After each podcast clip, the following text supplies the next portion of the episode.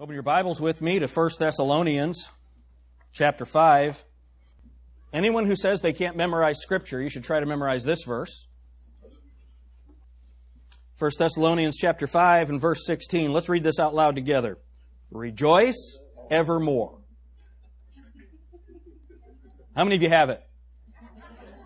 Ready? Let's try that again. Rejoice evermore. All right, now how many of you understand that verse? Would you raise your hand?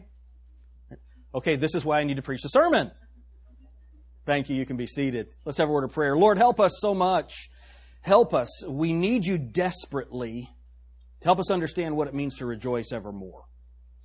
And Lord, at a time when we are celebrating the most amazing thing that ever happened, you becoming a man, we can be so full of anxiety and turmoil that we can sometimes miss the wonder that is your presence. So, Father, help us today as we look at this. In Jesus' name, amen. I want to show you something. I'm going to preach this morning, Rejoice Evermore, How to Live with Joy. Dalton Robertson, he wrote an introduction based on this text that I want you to see. He said, for the most part, I think life for the believer ought to be one big end zone dance. Man, I wish I could do the Cam Newton dance. But I don't have a neck, so my head won't go over like that. But Dalt says this, for the most part, I think life for the believer ought to be one big end zone dance, when instead it's a lot like sitting in the waiting room at the dentist's office. Is that true? It is so true. For the Christian, we have won. Did you know that?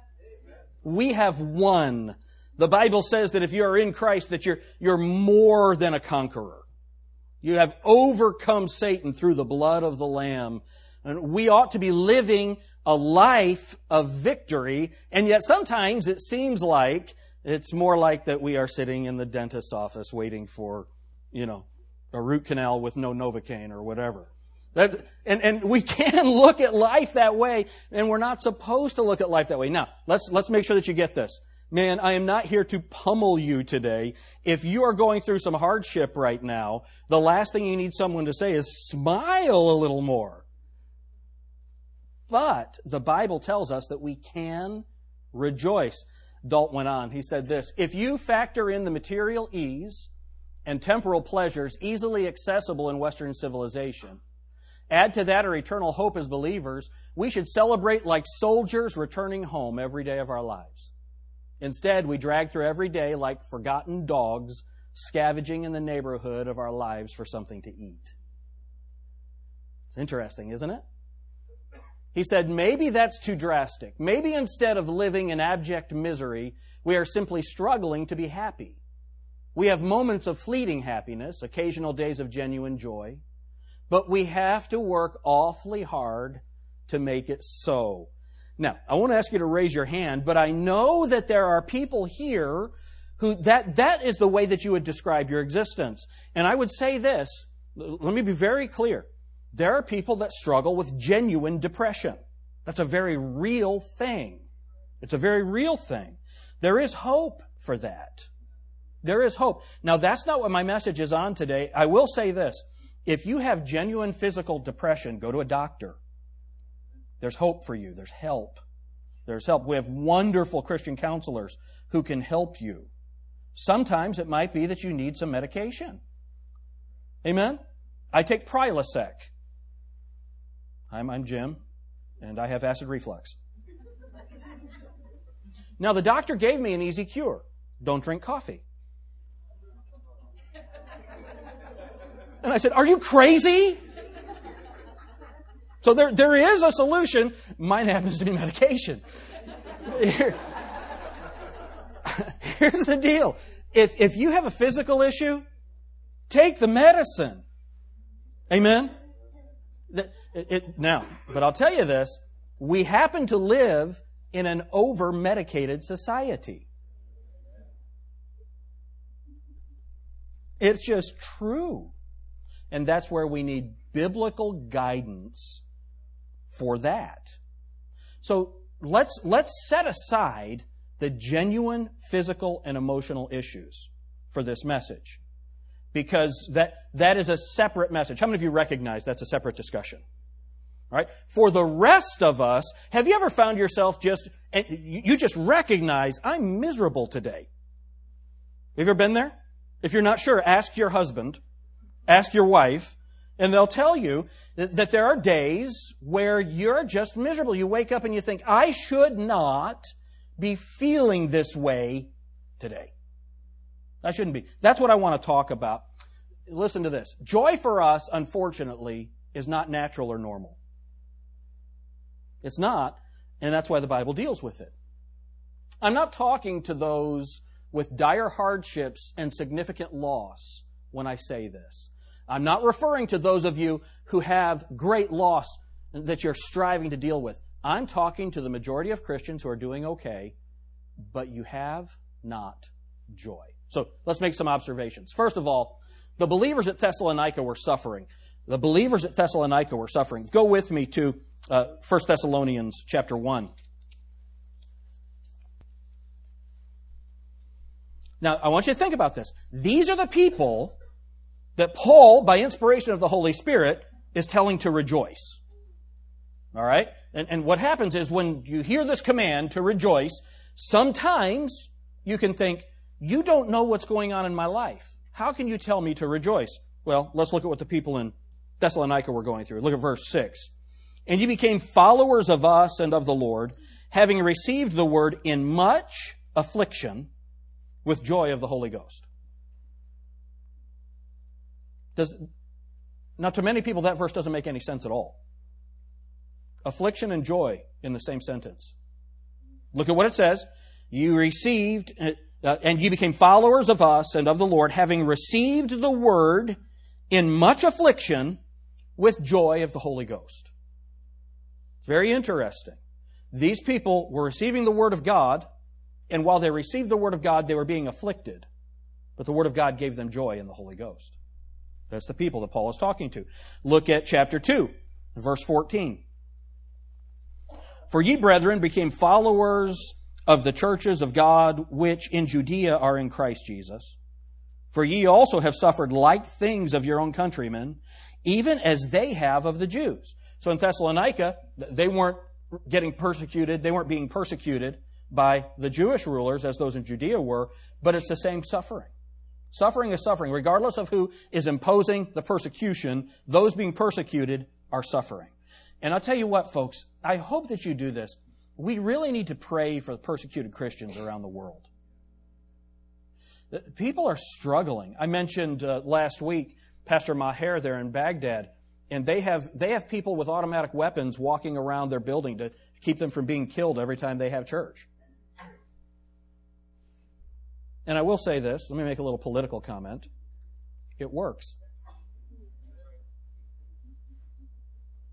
Amen? People calling for gun control after the shootings, and that would work as well as the bomb control did. You know, they had bombs. How many of you recognize it's against the law to bring a bomb into a public building? Right? I think it is. Is that against the law, Dave? It is against the law. Okay. So some of you need to leave right now. So there's the political comment. We need some common sense with this, but we need to recognize that there are people suffering. They're being persecuted around the world as they're coming together to worship the Lord today. We didn't have that. Now, you might have family members who criticize you for coming to a Bible-preaching church. And I'm not saying that that's easy. I can't imagine having a family that was against my service for the Lord.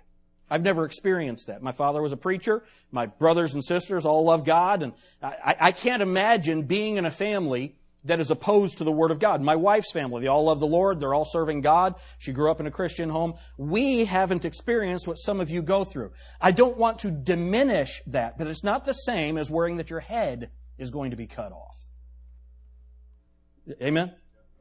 And so we need to recognize that there are people like these in Thessalonica. Verse 14 again of chapter 2. For ye, brethren, became followers of the churches of God which in Judea are in Christ Jesus. For ye also have suffered the like things of your own countrymen, even as they have of the Jews. Now look at what it says in verse 15. who both killed the Lord Jesus and their own prophets and have persecuted us, and they please not God and are contrary to all men, forbidding us to speak to the Gentiles that they might be saved, to fill up their sins always, for the wrath is come upon them to the uttermost. So this is describing what it's like for the... Paul is describing what it was like for the Jewish believers, but he's comparing that to what's going on to these folks in Thessalonica. Look at chapter 3. Look at verse 3. But that no man should be moved by these afflictions, for yourselves know that we are appointed thereunto. Oh, man. How would you like to have a Christian life when you know that there's going to be suffering? That'd be a different Christian life than ours, wouldn't it? These are the people that the Apostle Paul was writing to. Look at verse 4. For verily, when we were with you, we told you before that we should suffer tribulation, even as it came to pass, and you know. Look at chapter 4. And look at verse 18. Wherefore, comfort one another with these words. Comfort one another with these words. Why do they need to be comforted? Because they are in affliction. They are in trouble. And what are they in trouble for? They are in trouble for the name of Jesus Christ. They're being persecuted for the name of Jesus Christ. Now, whatever suffering you're going through, it might not be for persecution, but if you're suffering, suffering is suffering. You know, if you have cancer or you're being persecuted, both hurt. Isn't that right? And so those are things that we need to think about. These are the people that the Apostle Paul is writing to. Those at Thessalonica were suffering. The next thing that I want you to see is this. To rejoice evermore. That's our verse in chapter 5, verse 16. Rejoice evermore. It's a command. It's a command. So notice, the book doesn't say, if everything is going great in your life right now, be happy. That's not what it says. It says, rejoice evermore. So just some basic observations. The people at Thessalonica were suffering, and they are still commanded to rejoice. And look at that word, evermore. Then, while our circumstances may vary, our commitment to rejoice must not. Our circumstances may vary, but our commitment to rejoice must not. We have to be committed to rejoicing in the Lord. Now, I'm not going to ask you to raise your hand, but I will ask you this. How many of you, that would be very difficult for you to do right now, is rejoice? And yet it's still the command of God. Now, let me tell you this. I am so thankful that I don't have any trouble in my life right now.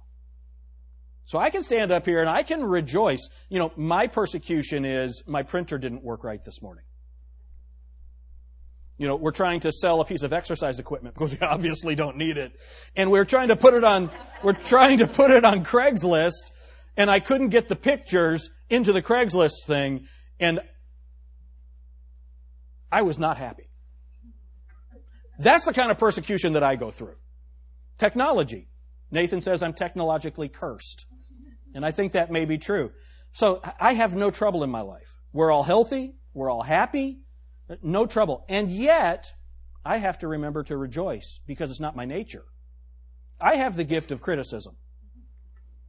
So my nature... do we have any perfectionists here? If you would admit it, that you're a perfectionist, raise your hand. Have any perfectionists? It's very difficult for a perfectionist to rejoice.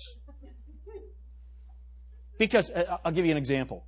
I laid hardwood floors in our house when we moved there. And so we have the main room, and then we added another room on, and I wanted to run the wood the same way. So I put a little threshold in, and I ran the wood. But, you know, for the new room, I had to use that Pythagoras. Is that how you say it? Triangle? You know, y'all, how many of you know what I'm talking about? All right? And you do that. You measure out, you know, 3 feet and 4 feet, and that'll, I think, and then it'll tell you whether or not you're square. Well, I was off by about 1/4 of an inch, something like that. And so I made my adjustment, laid the floor. Then I looked at it. I adjusted the wrong direction. So every day for the last 11 years, when I walk by that room, I see this. It's supposed to be this, but it's this. It's very difficult for me to rejoice when I look at that floor. That's the idea of the perfectionist. We see the imperfections in the world around us, and it bothers us. And yet, we're supposed to rejoice. Now, here's the blessing. I think the Apostle Paul was a perfectionist. I really do. How many of you would agree with that? And yet, God had him write, rejoice evermore, and we'll see his testimony of that later. And so it's very important that regardless of the nature that God has given you, the command is to rejoice. And how many of you would admit, unless there's a serious health problem or a serious family problem, we've got it pretty good, right? So we can't say that the society that we live in would cause us to lack the ability to rejoice. I will say this, Philippians 4:4 says the same thing. We're supposed to rejoice always. Rejoice always. Here it says rejoice evermore. Then, do you think Paul's testimony with the Philippian believers was supported by his own life? I think it was. Let's take a look at that. Go to Philippians 4, verse 10. Oh, and if you don't have a Bible, look under the chair in front of you. There's a Bible available for you there. If it belongs to the person in front of you, that's okay. Look at Philippians, because they should be using it right now. Philippians 4, and look at verse 10. But I rejoiced in the Lord greatly, that now at the last your care of me hath flourished again, wherein ye were also careful, but ye lacked opportunity. So they wanted to, but they didn't have the opportunity to do it. And look at what he said. Not that I speak in respect of want, for I have learned in whatsoever state I am, therewith to be content. I know both how to be abased and I know how to abound. Everywhere and in all things I am instructed, both to be full and to be hungry, both to abound and to suffer need. I can do all things through Christ, which strengtheneth me. Notwithstanding, ye have done well that ye did communicate with my affliction. So the Apostle Paul knew very well what it was like to suffer. And we're not going to take time to go there, but when you look at what happened to the Apostle Paul, you know, shipwrecked and stoned and beaten with rods, and he had a hard life, and yet he could still rejoice. That's who is being spoken of. Now, go to Acts chapter 16.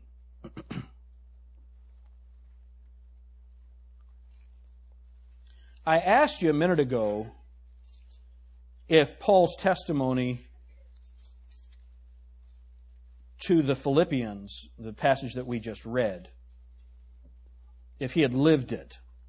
Look at verse 22, Acts chapter 16, verse 22. And the multitude rose up together against them, it's Paul and Silas, and the magistrates rent off their clothes and commanded to beat them. And when they had many stripes upon them, they cast them into prison, charging the jailer to keep them safely, who, having received such a charge, thrust them into the inner prison and made their feet fast in the stocks. And at midnight, Paul and Silas prayed and sang praises unto God, and the parishioners heard them. Now let me ask you this. Is this a song they were singing? Nobody knows the trouble I've seen. Does it sound like that's what they were singing? You know, I think about Jacob Hobiger. I had the chance to go to Traxelwald Castle in Switzerland. And Jacob Hobiger in 1593 was led to the Lord by his neighbor, Kurt Luthie, as they were repairing a fence. And he started studying the Word of God, and he became a lay preacher. So he didn't have a church. He would just preach to people in the surrounding communities. And that was, you know, Lutheranism was the religion there under Zwingli and later. And so he was put in Traxelwald prison. The first thing that happened was he had two daughters sold into slavery by the Lutherans there, by the Protestants, because it was against the law to be a Baptist. So he had two daughters sold into slavery. And then his wife was put in prison and tortured. Just before that, his house was burned down. His wife was put in prison and tortured for 7 months and then died. He kept on preaching. And he was imprisoned at Traxelwald Castle, and I've been there. The stocks are still there. The prison cell is still there. You can see it. And it's way out, it's just the most beautiful scene where this castle is. And he was imprisoned in this room, and it was said that all the people in the surrounding areas could hear him sing and quote Scripture. Jacob Hobiger, living out his Christian faith. After 7 years being in the stocks, and he was kept in this room in stocks, chained for 7 years, and they let him out of that but kept him in the prison for the rest of his life. And he was able to get pen and paper, and he wrote tracts on the faithfulness of God that were used for 100 years in that region of Switzerland to lead people to Christ. What was he doing? Rejoicing evermore. He was following the pattern of the Apostle Paul here. After being beaten and put in prison and in stocks, they're praising the Lord. And so that Philippian jailer got saved, and then they went to his house, and all the people in his house got saved and baptized. And through that work, a church has begun, and those people, when the Apostle Paul said, rejoice evermore, they knew his testimony. So let me ask you a question. When your family, when the people around you see you go through trouble, is that a testimony for your faith, or is it an indictment against your faith? And I have to say, for me, there are many times where my life has not matched what I profess when I am in trouble. And that's not the way it should be. Amen? Do y'all agree with that? That's not the way it should be. And that's why there is a command to rejoice, and the Apostle Paul's life matched that. C.S. Lewis, he had some theological issues, but he was an amazing writer. Let me just say this first. Some need to determine to rejoice. Others need to let themselves rejoice. For some, it's hard. Man, if you're in genuine trouble, it's hard. And for you, you need to determine to rejoice. Amen? Does that make sense? The Apostle Paul and Silas, they determined to rejoice. And that's what Paul was demanding of those in Thessalonica. For others, it's just a matter of attitude. I just need a better attitude. My sister-in-law texted me about, what does Laura want for Christmas? And so I sent her a list of just little gifts that she had mentioned that she wants. And then I said, and see if you can find her a better attitude. And Melissa texted back, as for the attitude, you'd better pray for a Christmas miracle. That's awesome. I am so glad, let me say this, I am so glad that she lives with a better attitude than I do. Because if we both had a bad attitude in the house at the same time, that's a miserable place to be. Y'all agree with that? Amen? How about in your house? How many of you have ever experienced a time where mom and dad have a bad attitude at the same time? Have you ever been there? That's not fun. That is not fun. So here's what we need to do. If you are genuinely going through trouble, you have to be determined to rejoice. Some of us just need a better attitude. And what is that attitude? It's an attitude of thankfulness. And we're going to see how that we can accomplish that. Here's what C.S. Lewis said. The best argument for Christianity is Christians. Their joy, their certainty, their completeness. The strongest argument against Christianity is Christians when they are somber and joyless, when they are self-righteous and smug, when they are narrow and repressive. Then Christianity dies 1,000 deaths. One of the hardest things to get your head around is that for many people, you are Christianity. It's amazing, this nut job that went and shot up the Planned Parenthood facility out in Colorado. That is Christianity to many people in America now. Based on what he did, that's what they think Christians are. That's not us, is it? Now, do we think what is happening in Planned Parenthood is evil? Yes, the conversation should be, yes, he killed 2 people, they killed many more. Amen? Many, many more. But under our laws, we can't go in and kill those people. It's wrong. The best way to stop somebody from having an abortion? Lead them to the Lord Jesus Christ. Help them to understand what Christ has for them, the future that Christ has for them. That's the way that we handle that in society. And so that man, now let me say this, the guy wasn't a Christian, he didn't have anything to do with Christianity, but that's being imposed on us. But for many people, the people that you work with, those in your extended family that aren't saved, you are Christianity to them. We are Christianity to the community, and so we must live out the joy of the Lord. If you are miserable, why would somebody want what you have? Amen? You talk to somebody and they've got a bad cold and, they're miserable. And how you doing? Oh, I got this cold. It's terrible. Where can I get that? That's the way that we can represent Christianity. Because I got to tell you, man, when you look at the world, people are crazy. The New York Post, I guess it was, advertisement, or the front page, criticizing people for asking people to pray after the shooting in San Bernardino. Can you imagine that? How many of you think that's crazy to criticize people for asking for prayer? So the response to that from a Christian, how many of you think this is the right response? Shut up! No. I hate you! I hate these people! They need Jesus, like me! You know, that's just not the right response. But I gotta tell you, that's my natural response. And so I have to determine to communicate the right attitude. And it can't be fake. It's got to be real. And that's where that has to come from the Lord. There's a famous saying that joy is the flag that flies above the castle of the believer's heart. It shows the king is in residence. If you go to England right now or Scotland and you go to one of the queen's castles, if she's there, then her flag is flying over the castle. If she's not, then you can go in it. And so for the Christian, I love this statement. Joy is the flag that flies over the castle of the Christian's heart. It shows that the king is in residence. So let me ask you a question. How many of you today, you know for sure that you're saved? You know Jesus Christ is your Savior. Is the flag flying? Are you joyful? I wonder if the speaker is on in the nursery. Ed Berman's down there. I imagine Ranya's with him. And I said, oh, so you're in prison today, huh? And he said, I said, yes. And then I told him the Bible says pray for those that are in prison. So pray for the nursery workers right now. But this is the idea. If the king is in residence, then joy should be the flag that we're flying. Rejoice evermore. And what better time to show that joy than at Christmas? That's the people that we're supposed to be. So now, how are we going to do this? Let me give you some help for your joy. Here's some help for your joy. First of all, prayer.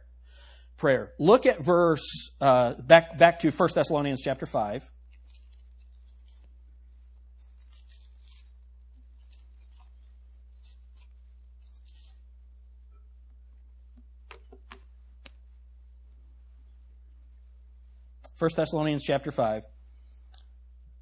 And look at verse 16. Rejoice evermore. How are we going to do that? Well, look at the next verse. Pray without ceasing. If you will stay in contact with the Lord Jesus Christ, you'll be able to rejoice. Amen? Because is He worthy? Is Jesus Christ worthy of our joy in Him? He is. And so that is the idea. Prayer. Pray without ceasing. What does it mean to pray without ceasing? What it means very clearly is just a constant awareness of the presence of God. I think about this, you know, the Lord's allowed me to travel a lot, and I'll go somewhere and I'll preach, and I'm always excited to go. But after a day or two, I just miss my family. You know, I just miss being home. And it's interesting, I'll go on a trip and I'll have Laura in the car with me, and we might not even be talking to each other. Not that we're mad or anything. I mean, we're just in the car, and we just don't happen to be talking at that moment. But just the fact that she's there is better. You know, y'all know what I'm talking about? And y'all that are married, you feel the same way. And that when you've lost a spouse, that's one of the hardest things, because you know that they're with the Lord, but they're just not there, and that loneliness that comes from it. It's just that awareness of her presence that brings me joy. There's a contentedness that comes from her presence. That's the way our relationship with Jesus Christ is supposed to be. There's supposed to be a comfort and a joy that comes from the acknowledging of His presence, and that is prayer. So prayer isn't always asking something from God. It is just a constant communication with Him. And be honest. Sometimes we think we have to pray King James prayers. Oh Lord, thou dost know that I needeth. When what you really ought to be praying is, God help me, this guy's killing me. I want to strangle him right now. And some of you think, that can't be prayer. He knows. Take it to Him. He can help you with these things. Pray without ceasing. People lie when they pray. As if God doesn't know what's really in their hearts. Be honest with God. Take it to Him and pray. Pray that the Lord will give you a heart of joy and a heart of rejoicing and He will. It's a matter of changing your focus from yourself to Him. And I got to tell you, one of the greatest cures for misery is looking outward. Because I got to tell you, for most of us, we got a pretty good life. That is one of the benefits. Laura and I talk about this a lot. One of the benefits of being in the ministry is we see how good we have it. Because when you're dealing with people that have genuine misery in their lives and suffering, man, God's so good. I don't have that right now. God would be good if I did have it, but right now I don't have it. And boy, what a different perspective that gives me. If we would stop looking at our own problems and look at those of the people around us, our attitude would change. Our joy would change. Prayer. Pray without ceasing. Let me say this. The Bible says pray and not faint. I think it's Luke 18. Pray and not faint. I've done some praying and I've done some fainting, but I've never done both at the same time. Amen? You see, if I am in communication with God, the Lord of the universe, my attitude changes. It changes. So, prayer. And then gratitude. Gratitude. We say this all the time, thankfulness is the answer to everything. Look at verse 18. In some things give thanks, for this is the will of God in Christ Jesus concerning you. What does it say? In everything give thanks. And I've heard people say, so I'm supposed to thank God for the car accident? I remember one time, years ago, Andy was headed somewhere. He wrecked his car, and he called me to come down and help him. And so I went down and picked him up, and the thought that I had was this: I wonder what else God had protected him from. You can be thankful for the accident. You can be thankful for the sickness. I mentioned a couple of weeks ago that our son Riley had passed away. And at his funeral, Brother Sexton preached this message: Riley was a missionary. And he talked about the things that Riley had taught us. And here's the blessing. I worked at Circuit City selling appliances, and I started selling stereos. And so that was me. And so there's all these people that knew that I was a preacher, that I was in college training to be a preacher. Well, the whole store came to my son's funeral. And out of that horrible loss for Laura and me, the gospel was spread.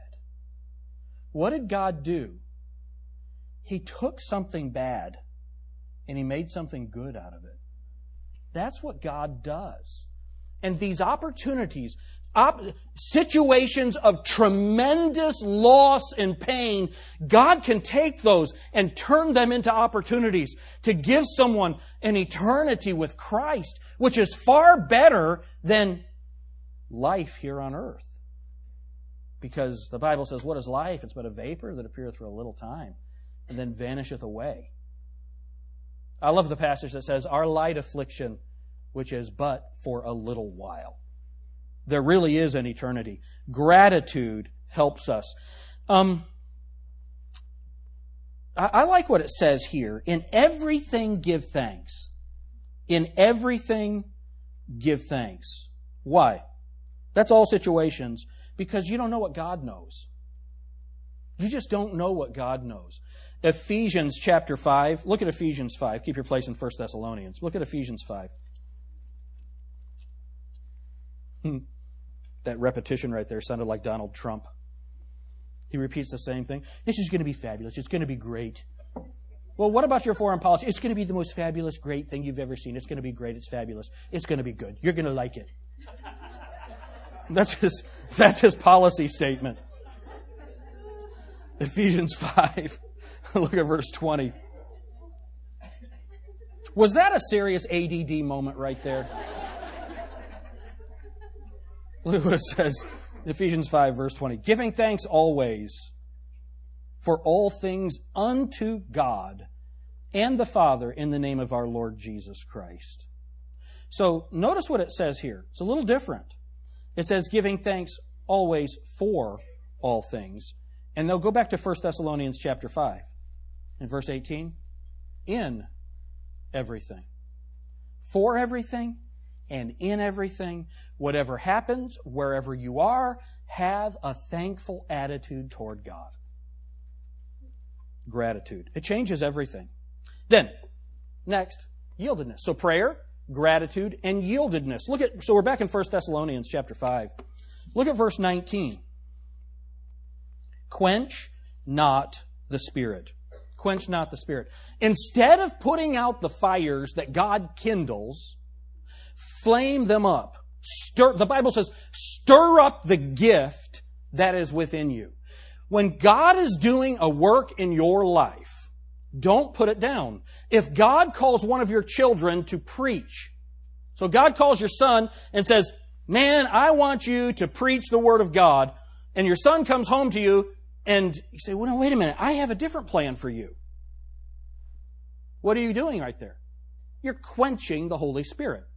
You're quenching that. Imagine for a Christian, a child having to go against their parents to follow God.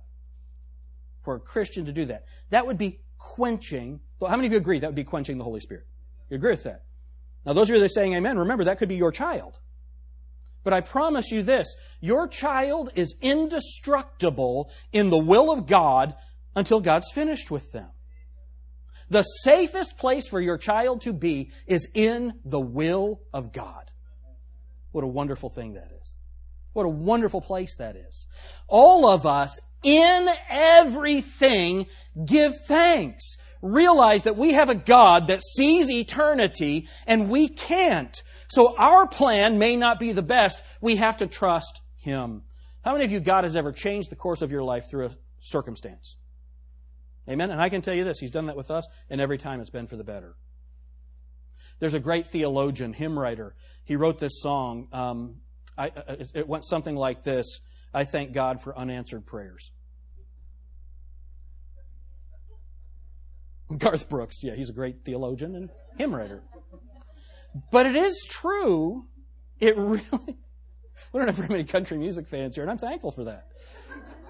It is true that I have asked God for things that He didn't give me, and it's the best thing that ever happened to me. See, we just need to trust Him. And the idea of yieldedness, it just helps. Wouldn't you rather have revival than resentment? How about you just yield to what God is doing with you in your life? Notice the order of this. Rejoice evermore, pray without ceasing, in everything give thanks, for this is the will of God in Christ Jesus concerning you. Quench not the Spirit. So, I want you to think about this process. If you don't rejoice evermore, if you're not praying without ceasing, and if you're not giving thanks because of the will of God, then you're quenching the Spirit. It's very interesting. Yieldedness. Yieldedness. And then look at this. The next step, how am I going to rejoice evermore? Prayer, gratitude, yieldedness, and edification. What is that? Being built up. I am being built up and I am building up someone else. And look what the Bible says in verse 20. Despise not prophesying. Despise not prophesying. What is that talking about? So I can't tell your future. So like for Adam, I don't know what God has for you. But I do know this, if you go against God's word, your life is going to be destroyed. Your life is going to be miserable. You're going to end up living in a van down by the river. Marsha Kendig tells me not to say that because Paul wants to live in a van down by the river. Where's Marsha? Am I right? It's true, right? Yes. But the idea of despise not prophesying is, especially for a young man like Adam, who's been into the preaching and teaching of God's Word, he knows that God has a plan for his life. If he walks away from that, then the chastisement of God will come down on him. And the Bible says that the chastening of God is grievous. Wasn't he in Star Wars? Yes. The chastening of God is grievous. It's painful. It hurts. So I can tell you, if you behave this way, you choose this way in your life, it's going to bring you pain and suffering. What am I doing? I'm not looking at a crystal ball. The Bible makes it very clear that if you walk away from God, there's going to be chastisement in your life. How about the passage we looked at last Sunday night?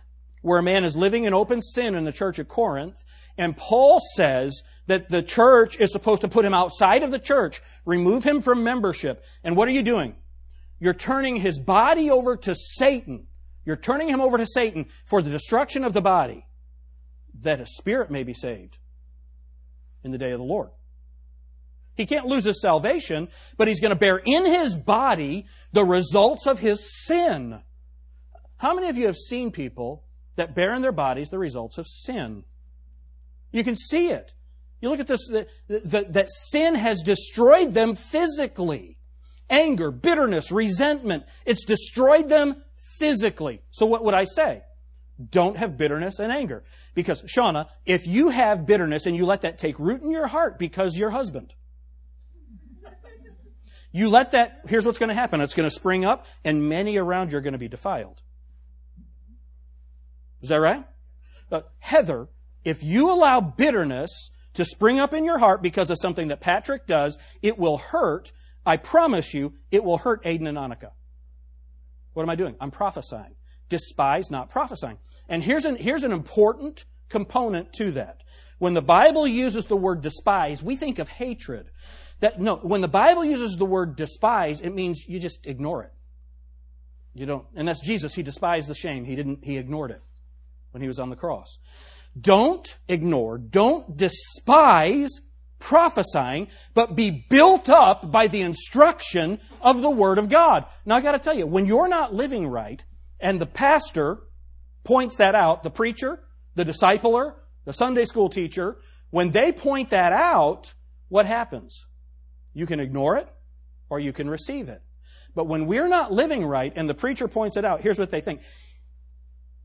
He's talking about me.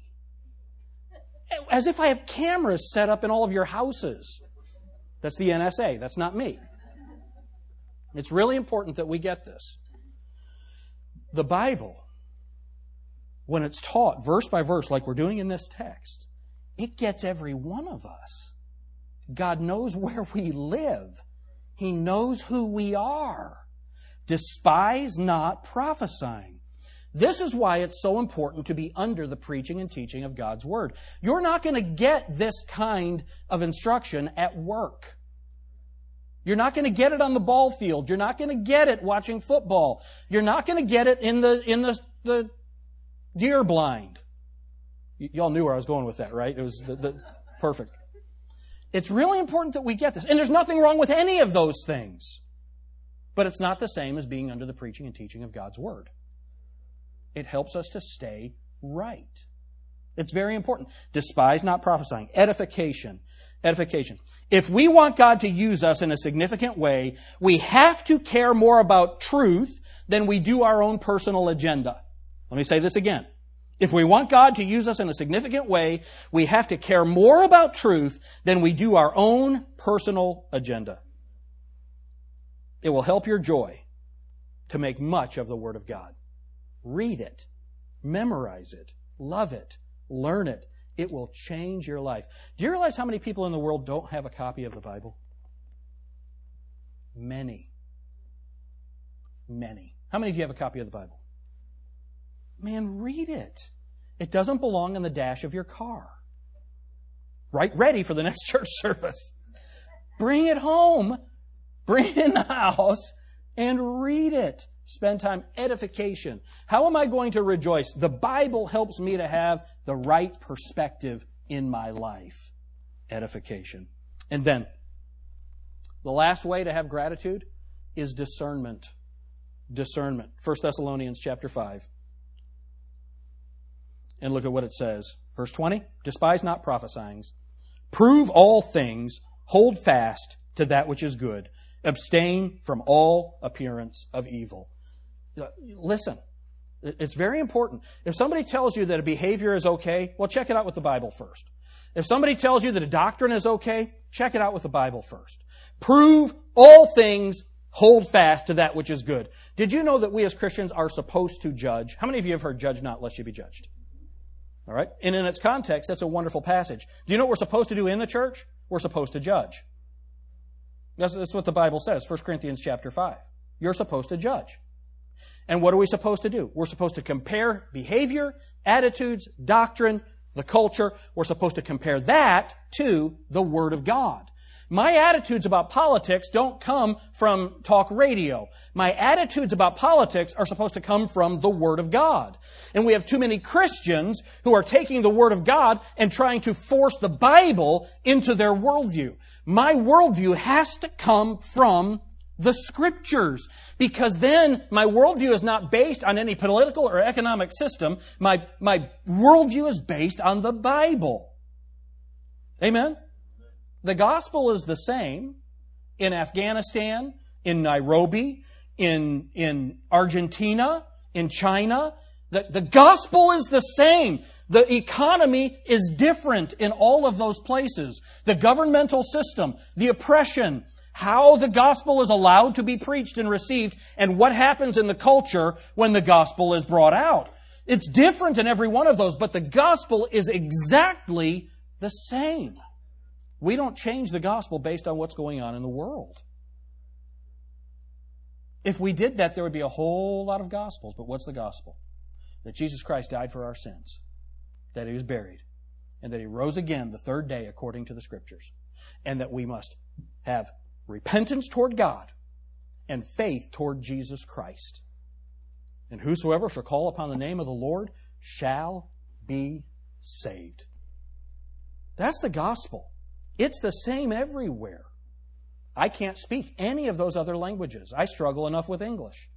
I can't speak any of those other languages, but you know what? In whatever the language is, what's the gospel? Death, burial, and resurrection of Jesus Christ alone for your eternal life. That's it. That's it. So now let me ask you this question. Are you prepared to rejoice this Christmas? I want you to remember that when you pull into the mall. How many of you men have not bought your wife a Christmas present yet? Be honest. Raise your hands. Okay, all you guys, look around. Look at this. How many of you men are very thankful for the internet? If you don't use the internet, you're going to have to pull into a mall with a bunch of crazy people, and somehow in that process, you're supposed to show Christ. Dave McCracken said you're supposed to splash Jesus everywhere you go. I'd get mad at somebody driving down the road, and Lydia would say, "Dad, are you splashing Jesus?" I'm going to splash something, I can tell you that. What we're supposed to do is we are supposed to be rejoicing. Look back at verse 16 again. Let's say it out loud. You ready? Rejoice evermore. Let's say it again. Rejoice evermore. Are you ready to rejoice evermore? If you are saved, you can. If you're not saved, if you've never placed your faith and trust in Jesus Christ alone for your eternal life, you'd better rejoice now, because this is as good as it's going to get. Because when you die, you'll be separated from God forever in place of eternal torment, when Jesus Christ would much rather you be saved. He'd much rather you be saved. And then you know what we can do? Rejoice in the Lord. And again I say, rejoice. Let's be those kinds of people. If you say, "Pastor, before God, I'm going to do my best this year to rejoice evermore." Would you raise your hand? Let's all stand together. I am going to rejoice evermore in what the Lord has done for me. Do you know what would be really cool? If the community knew that Grace Baptist Church is the most joyful, they are the most joyful people in our community. Wouldn't that be good? How many of you think that would be good? It's got to start with you. It's got to start with me. Amen? It's got to start with us. Rejoice evermore. Man, if you're saved, if you've placed your faith and trust in Jesus Christ alone for your eternal life, you've got more reason to be joyful than anyone that's ever lived, because your hope is sure. Your eternity is settled in heaven. That's who you are. If you're not saved, get saved today. If you're not sure what that means, come talk to me. Pastor Nathan, wave your hand back there. Pastor Nathan's back there. Come talk to us. We would love to take the Word of God and show you how you can know for sure that you can go to heaven. But the rest of us, let's just rejoice. We're going to do that through prayer, through gratitude, through yieldedness, edification, and discernment. If we'll get that right, according to the Word of God, then we'll have that peace that God has promised in the book of Philippians. Let's pray. Dear Heavenly Father, we need you so desperately.